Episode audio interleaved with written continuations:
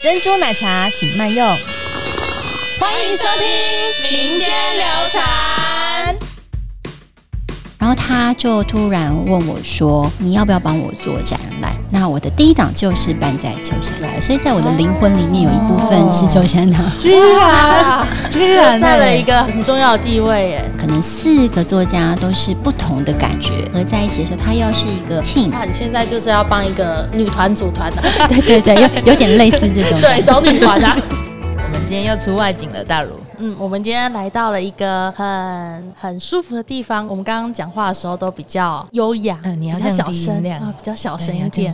对，我们今天又来到我们集团品牌秋山堂，就是我们的核心壶泡茶文化的品牌。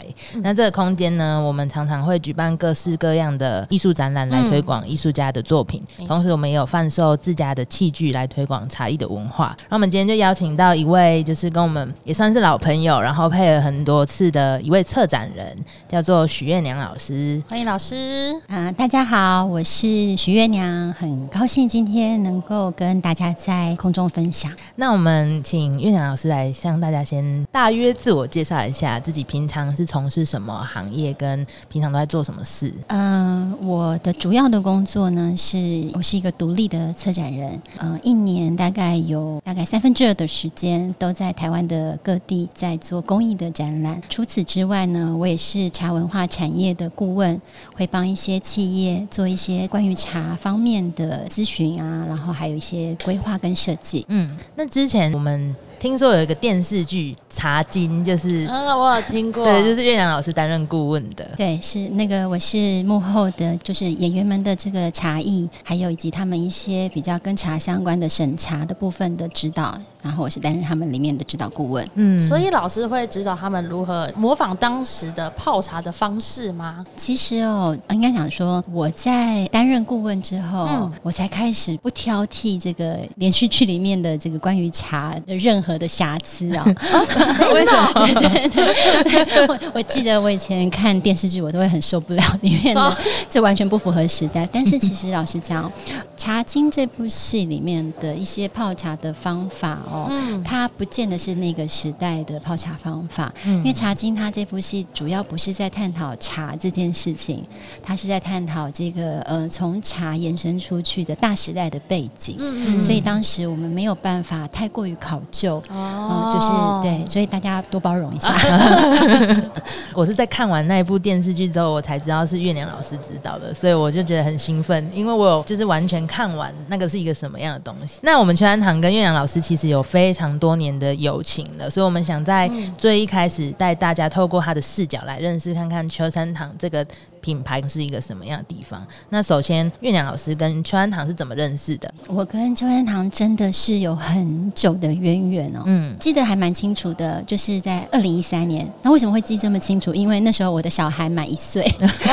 对，所以对二零一三年的时候，我在书店买到了这个春水堂的创办人，就是刘先生哦，他写的一本书。那这本书呢，它叫做《春水堂的这个三十六到百年经营的》。思考哦，当时因为我对台湾的茶文化非常的有兴趣，我在国外工作念书，就开始想要了解一些台湾的相关的事物，所以就买了不少就是呃书籍。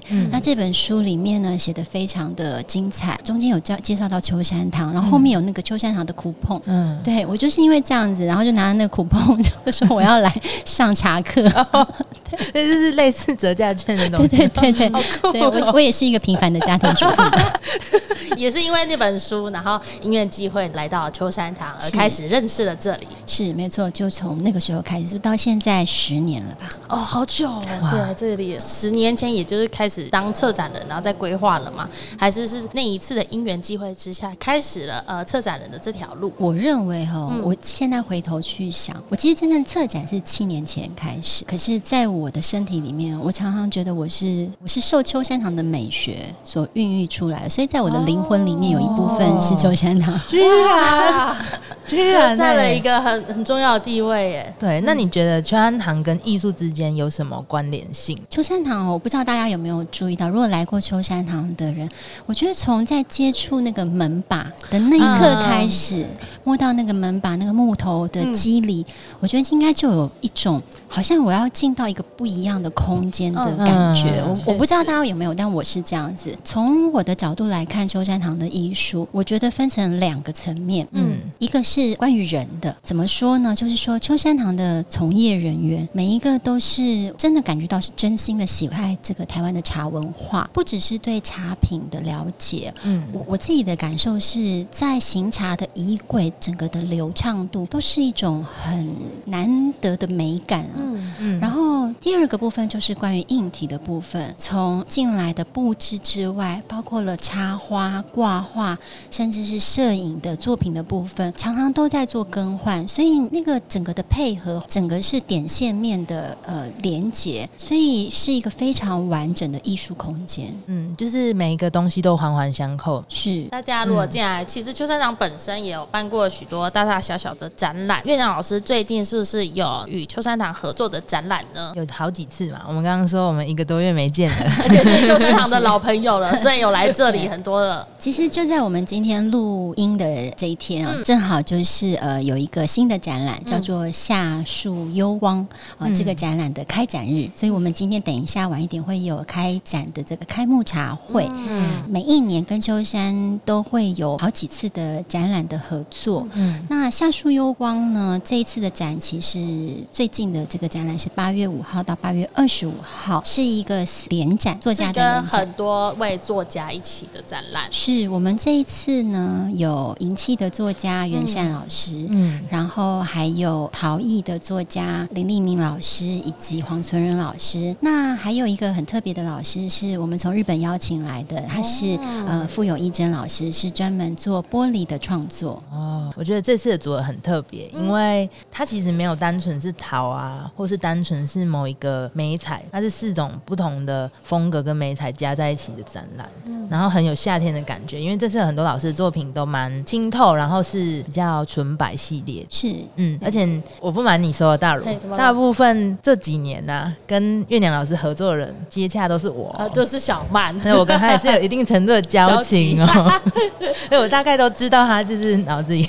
在想什么？知道月亮老师的每一步了吗？对，那接下来我们就进入到策展人的主题，来问问看月亮老师相关的策展人的一天都怎么过的呢？嗯，哦，策展人的一天啊，嗯，很像那个，我觉得很像工友，工友 怎么了？打杂的事情很多很多，所以其实呃，公益的策展哦，不像就是呃一些画作的策展，嗯，这么的怎么讲？它的整体的这个预算或者是收。收益会很高，公益的展览它通常都是比较小型的，嗯，但是呢，因为每一件每一件作品它的 parts 太小了，比如说一个茶具、一个茶杯，甚至一个茶匙，那所以你要去注意到的细项很多。那注意到细项之外，你又要到注意整体的框架，因为你要怎么样去策划这个展览，怎么规划。所以从大到框架，小到里面的这些呃细节，甚至有的时候布展的时候，你也是要。打扫啊，打杂，所以到最后你可能还要呃清点货物，然后真的就什么都要做。所以从早到晚，嗯，早上起来我可能就先把一些杂事处理完，嗯，那下午就是跟一郎开会，跟作家开会。那如果没有会议的时候，我会去运动，挺好的。现在有运动这一环会不会加进去？老师很注重健康，对对对，我还蛮爱美的，不能说今天自己做美的事情，然后长得不美，这样不行。有道理。那什么是？策展人呢，就是这个词，其实大众都不太清楚，它到底是一个什么样的角色。我自己认为，策展人就是桥梁，是艺廊跟艺术家之间的桥梁。观者，哈，嗯，就来看展的这些呃朋友们。与艺术家之间的桥梁，嗯，怎么样把呃商务跟艺术去做一个很好没有代沟连接，嗯，然后又怎么样把艺术家想要很完整的传达给来看展的人，嗯，所以它其实是一个桥梁的工作。那我觉得就是这个桥梁其实蛮重要，因为我知道有一些艺术家他是不喜欢跟别人讲话的，就是很讨厌跟外界就是有沟通跟交流的。所以老师就是身为一位策展人，可能就是要。想方设法，然后让观者了解作者他在想什么，这样吗？对，我觉得其实策展人要有很很柔软的身段。跟很敏锐的社会观察力，所以你必须不断的在吸收各种知识，看的东西不会是只有艺术，然后你还要不断的发现，是吗？对，要不断的发现，而且要不断的愿意去接受，接受，嗯，呃，是作品还是什么东西的接受啊？你要接受，比如说艺廊来的一些商业上面的一些要求，因为他会有因为他的课程的关系，他会有很多奇奇怪怪的要求，你。必须要能够放开你的心胸接受，再来你要接受这个世界是在改变的。嗯，那当你接受的时候，你才有办法跟你的艺术家沟通这件事情。如果身为策展人不接受的话，那很多事情就会先卡在自己这一关。哦，老师可以举个一些例子吗？实际的例子，实际的例子。对，比如说好了，记得啊，我记得以前呢，在做展览，大概差不多四五年前做展览的时候，那因为我们做的是跟茶相关的道具嘛，茶具最要求就是什么？功能、实用性、好不好用？哎，好不好用？断水利不利落？对不对？茶壶就有没有三点瓶？哦，就是类似像这样的。然后利不利汤？然后呢，泡起来。好不好喝，都是这种非常有指标性的，这个就是很现实的啊，现实对。可是呢，这几年，特别是疫情后，嗯。呃，可能因为大家也不能出国，所以看国内展览的人变多了，哦，变得更多元，哦。然后你就突然发现说，客人来的这个抱怨，哦，不是东西好不好用，他会问说有没有更有变化的东西。哦，他已经不局限好不好用了，他已经要的是我看了开心我就要。啊，艺术品取向是就变成艺术品取向，所以你如果还停留在茶道具，就应该要三点评，就应该断水利落，你很多的后来的后起之秀的作家，嗯，就会没有机会展出，然后有需求的人也买不到东西。这算是时代在改变喽，所以所以早期的艺术家跟现在的艺术家也有这之间的就是大变化嘛。我我觉得有哎，我觉得开始有一些愿意放下那些执着，嗯，就是说其实江南茶道具它还是以利方便使用、好用，我认为它还是很重要的。但是大家不再那么的去害怕出错这件事，就说哎，好像壶嘴有一点歪掉啦，或者是壶壶壶把有一点它该长什么样就要怎样。以前认为应该。长得像宜兴湖那个样子，可是现在就说，哎，没关系，稍微有点歪歪扭扭，我会觉得它有点自然系啊，这是那个那个茶具的独特性，对，就独特性就出来了。我我觉得这个现象确实是有在慢慢的增多，因为我最近也是会发现很多我们这个年龄层的，就是会很喜欢看那种歪七扭八那种作品，会有比较特别的一些作品，然后甚至他可能有一些，有时候有点脏掉，或者有点刮伤，反而会觉得说，哎，那就是它本身的独特。但我觉得如果能兼顾艺术。性跟功能性的话，那那个艺术家一定就是很了不起的。是，其实我在策划跟茶相关的茶道具展览的时候，我还是会要求作家要对茶这件事情要是有了解的。嗯，在你的基本的这个基础之上去做创作，我认为他才会一直被喝茶的这些朋友们所喜爱。他喜欢，他用的顺手，他就会一直不断的用。那你想要传达的美学才会。在这个用的过程当中，然后渐渐的变成它的一部分。我完全可以理解，我有时候也是会就哎，我什么都不懂，但是我想要先买那个造型，但是回家之后发现，哎，超好用的，就是我的心就会觉得特别舒畅。有有被有被理解到？对对对，呃，我们现在回溯到最一开始，刚刚月娘老师有说，是因为秋山堂带他进入了策展这条路。对，那一开始是什么契机让你真的开始做策展人这件事情呢？是因为学茶，然后。喜欢茶是必然的嘛，嗯，然后再来就是在秋山堂就是学习茶的过程当中，那我的老师他叫做小芳，嗯小芳老师呢，他常常用很多作家的器具，那在这个行茶练习茶的过程中，一直摸的都是这些台湾纸人作家的作品，然后你就渐渐的就会对于器皿有了兴趣了，所以我就开始常常会去看展览，然后常常会跟这些作家们交流，然后在。交流的过程当中，真正开始是日本的有一位作家叫安藤雅信啊，当然他是两岸三地的知名的这个茶道具的作家。嗯，那因为我跟他是从因为茶因为做展认识，他看他的展览之后，然后认识，嗯。然后变朋友，他就突然问我说：“你要不要帮我做展览？”哦，对，然后我就吓一跳，想说：“嗯，为什么找我？”哦，那当然，因为我过往的工作是跟行销有关的。那他知道我很热爱茶，也对器皿有一定的了解。他希望透过我的对于行销的一些呃尝试，然后还有对茶的热爱，去帮他把作品让认更多的人认识跟知道。嗯，那后来呢，我就想说，好吧，反正行销嘛，market 换了，我就试试看。嗯，那我的第一档展览就是办在秋山堂。哇哇，安藤雅信老师踏出这个台北舒适圈。啊，然后很多很多年，他都一直在台北，从来没有出过台北的展览。然后就第一次毅然决然，我就决定要就帮他来这里办了。对，是哇。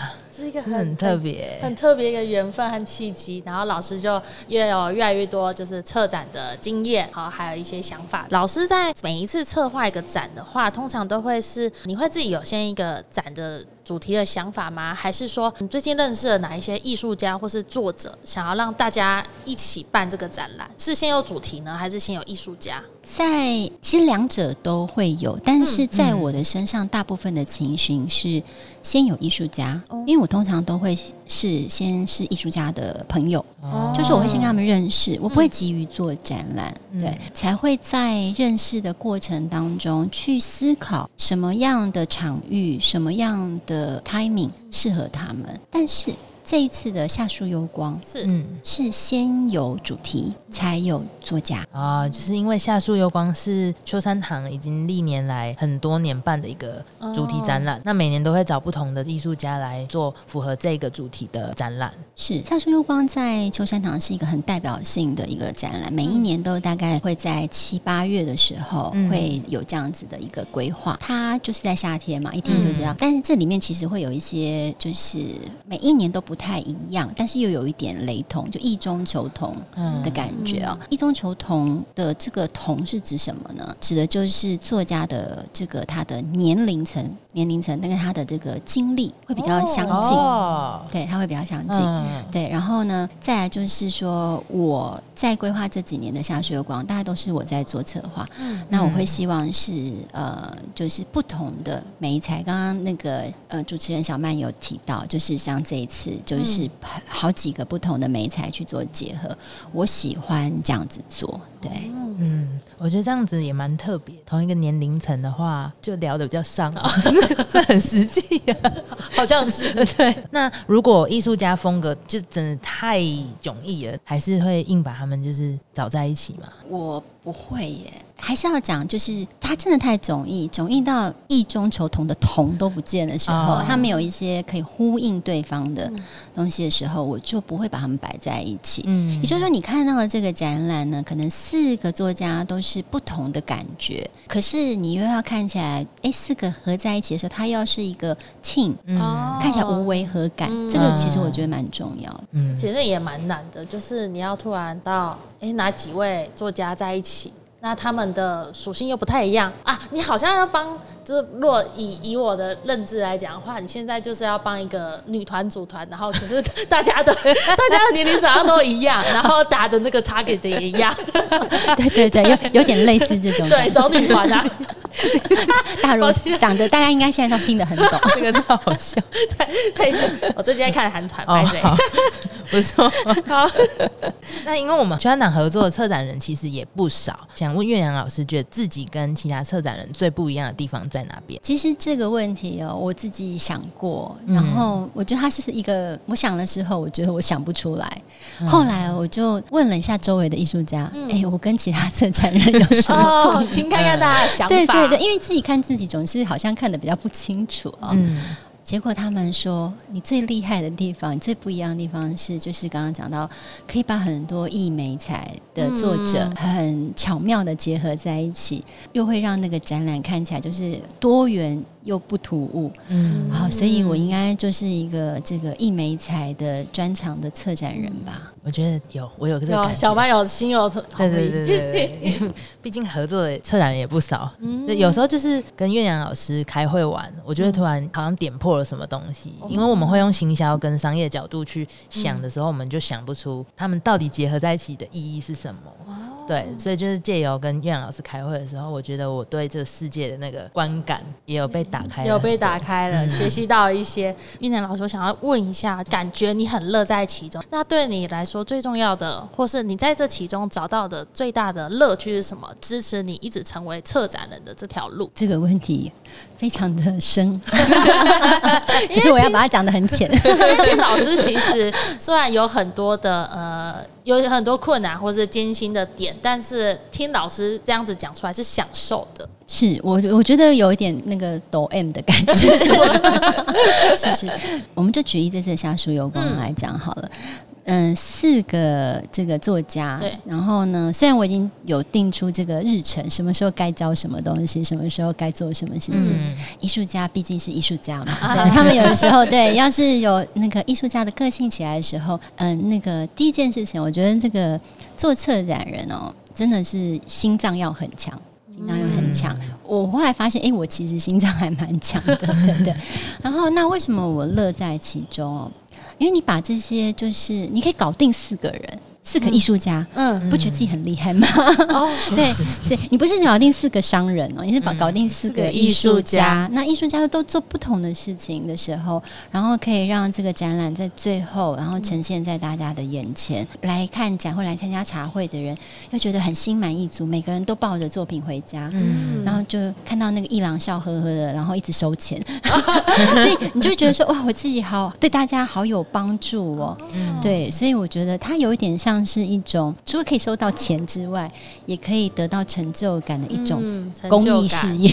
啊，有形跟无形的，对，有形无形都拿得到，对，所以我觉得很开心。我可能有一点妈妈性格吧，妈妈不就这样，默默的付出，然后看到孩子长大成人了，有没有？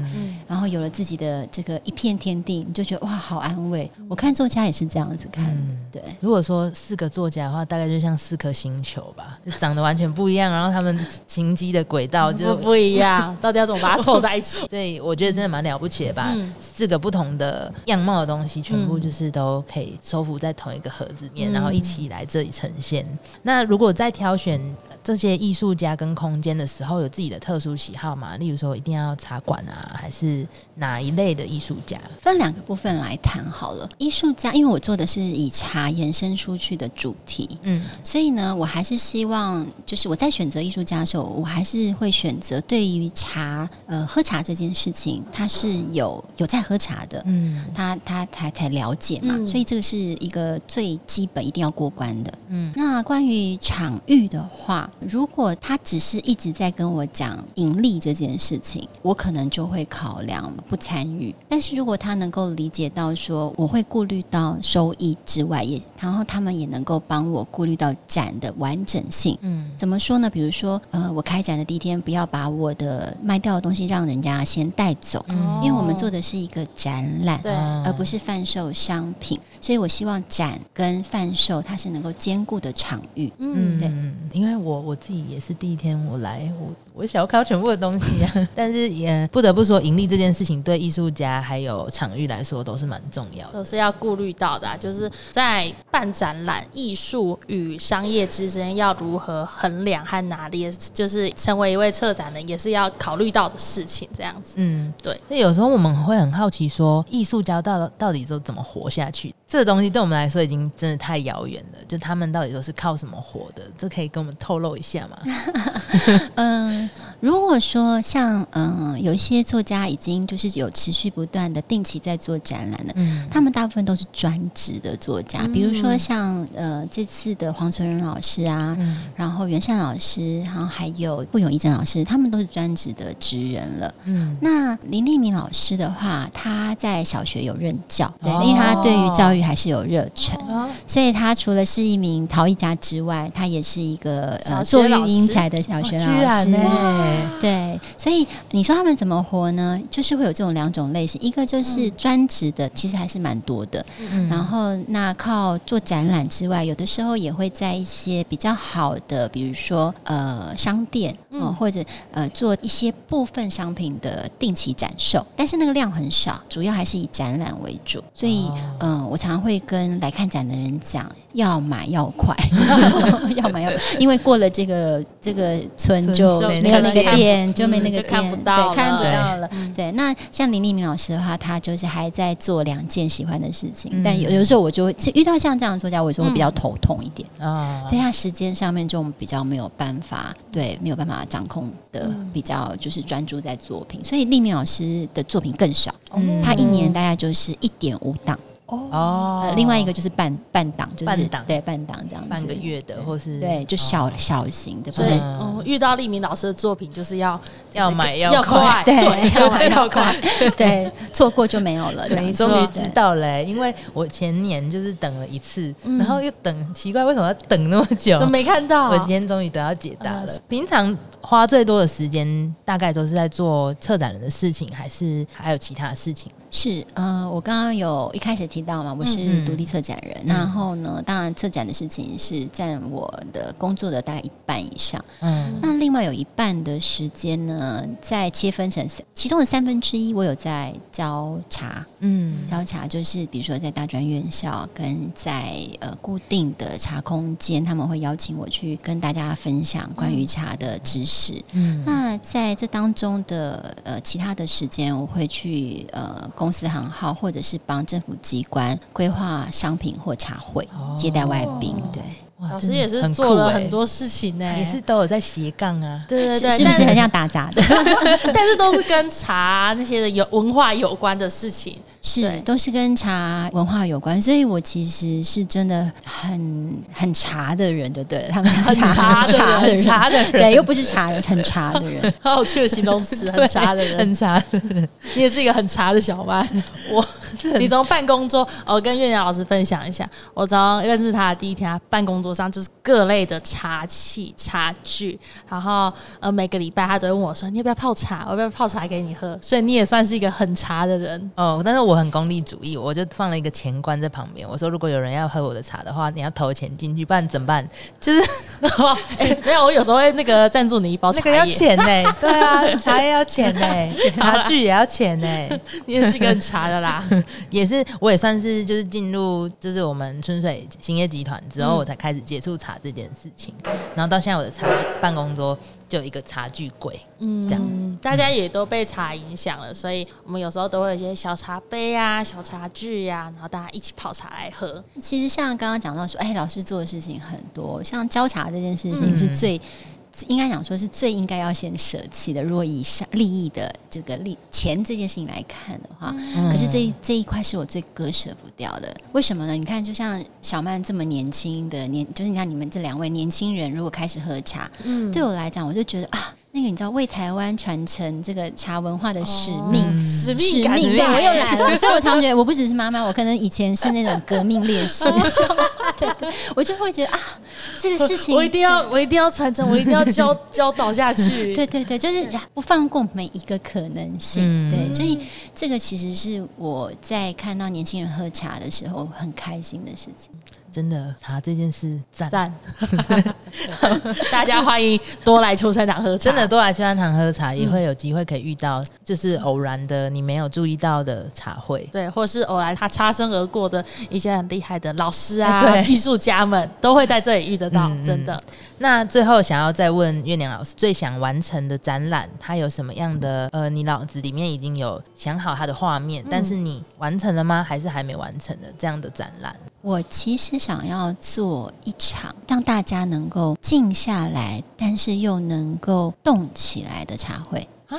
哎，好矛盾的展览，下来又可以动起来。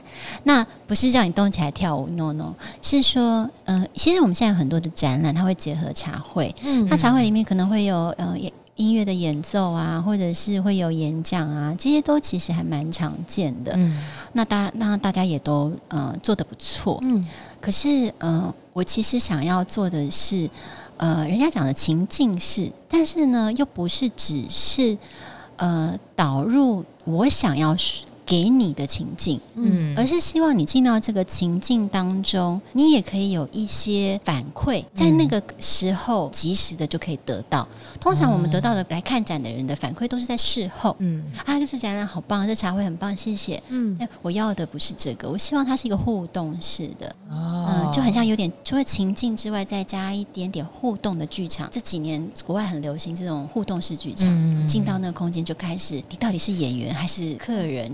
你都搞不太清楚，哦，这每一个人都是成就这个活动的一员，哦是是，对，所以我知道，我希望有朝一日我有这个能力，嗯，能够完成这样子的一个呃展览跟茶会，感觉会挺好玩的，嗯，会很期待月亮老师办的这个展 那到时候我再揪大如一起去，一起来，一定要来。那最后呢，我们有一个快问快答的环节，嗯，哎，这个题目我没有提供给月亮老师，所以是希望就是老师可以就用短短的。时间内回答这些，对，在几秒内就马上做反应，这样子也可以让大家很快的了解。真心话大冒险，类似。好，OK，这个交给大如来问，准备好了吗，老师？好，那我们来第一题，请问策展的过程，你最喜欢的环节是什么呢？最喜欢算钱的时候，没有开玩笑，没有。我最喜欢什么？我最喜欢看到。就是每一个人都很满足，茶会茶会的时候，每一个人都很满足、很开心，然后的那个时刻吧。对，作家也满足，然后客人也满足的时候。对，作家跟客人见到面的那一刻嘛。对，见到面的那一刻，就是终于结果。呈现的时候，嗯，那第二题，请问老师担任策展人几年了？刚刚好像有说过，大家可以再答一次。对我目前是第七年啊，第七年了。好，那第三题，请问你最常喝的茶类是什么吗？我最常喝的茶，洞顶，然后还有铁观音，然后还有呃中国大陆的这个凤凰单丛啊，这也算是都是你爱喝的茶类了。对，这是这三种茶是我最喜欢的茶。第四题。请问你平时的舒压方法有哪一些？骂小孩？没有没有，有时候我其实还蛮喜欢，就是跟朋友，就是我们讲说，就是随便乱聊，这是我舒压的一个方法。闲聊，闲聊，闲聊。然后就是因为我看起来一本正经嘛，其实我还是蛮喜欢乱 乱讲不正经的话。对，然后那当然还有另外就是我喜欢运动，嗯，对，会用运动舒压，对，打打那个拳击或者是。或者是跑大概十公里的马拉松这样子，看不出来。没有，你知道那个正常人压力很大，只能打沙包，错怪了，需要用一些就是暴力式的，对，暴暴力美学，好，暴力美学。那第五题，今年二零二三，老师最推荐的三位作家。哇，这个坑很大。其实我在我手上做的展览都是我真的很喜欢的作家，嗯，所以你叫我在我的孩子里面选出。好像很 很难很难，因为手心手背真的都是肉，因为每一个都是我长期就是呃规划上来的，我不容易选哎，对，所以我今年的展览做的比较精致，比较呃，我今年把展览降数量降低了，嗯。所以我希望大家不是看作家。应该是说，请看每一档展览的这个，他们每一个都是我觉得很推荐的，都是你的孩子啊，选不出来，这个坑我们就不推了。没关系，我们跳过。我们 很开心，今天就是可以跟月亮老师一起聊聊看策展人是什么，以及就是他跟全安堂的渊源。而且我还意外的发现，居然是全安堂引导他走入策展的之路的。没错，就是秋山堂是一个有很神奇的魔力的地方。那策展人真的就好像是一部电影的导演啊，或是一本书的编辑，嗯，然后。需要考虑的面向是很全面性的，然后除此之外呢，更多的是挑战性。对对。然后，如果未来大家有看到就是月亮老师策的展啊，或是有看到大大小小的展览，都欢迎进来认识一下每个展的独特的风貌。毕竟，身为一位策展人，都是很用心的在规划每一个展览的。对。那最后最后呢，如果有一些新生代的人想要。开始当策展人，月亮老师有什么话想要跟他们告诫吗？哦，告诫吗？对，告诫是 说什么？呃，鼓励的话是告诫，告诫。就是，其实，嗯，我很想要让，就是想要踏入公益策展的，就是这些朋友们了解，公益策展是一件第一件，它是一件很辛苦的事情，它要做的杂事很多。所以呢，如果呃你没有就是吃苦耐劳的精神，就不要随便踏入这个产业。对，因为大部分光荣的背后付出的辛苦，还有流的泪，其实是是是比光荣的时刻更多更多的。哦。但是也希望对于公益热爱的朋友，哦，然后对台湾茶文化很热爱的朋友，嗯，然后也很希望你们能够就是呃多多的来挑战看看，呃，策展这件事情，对对，大家加油，大家加油。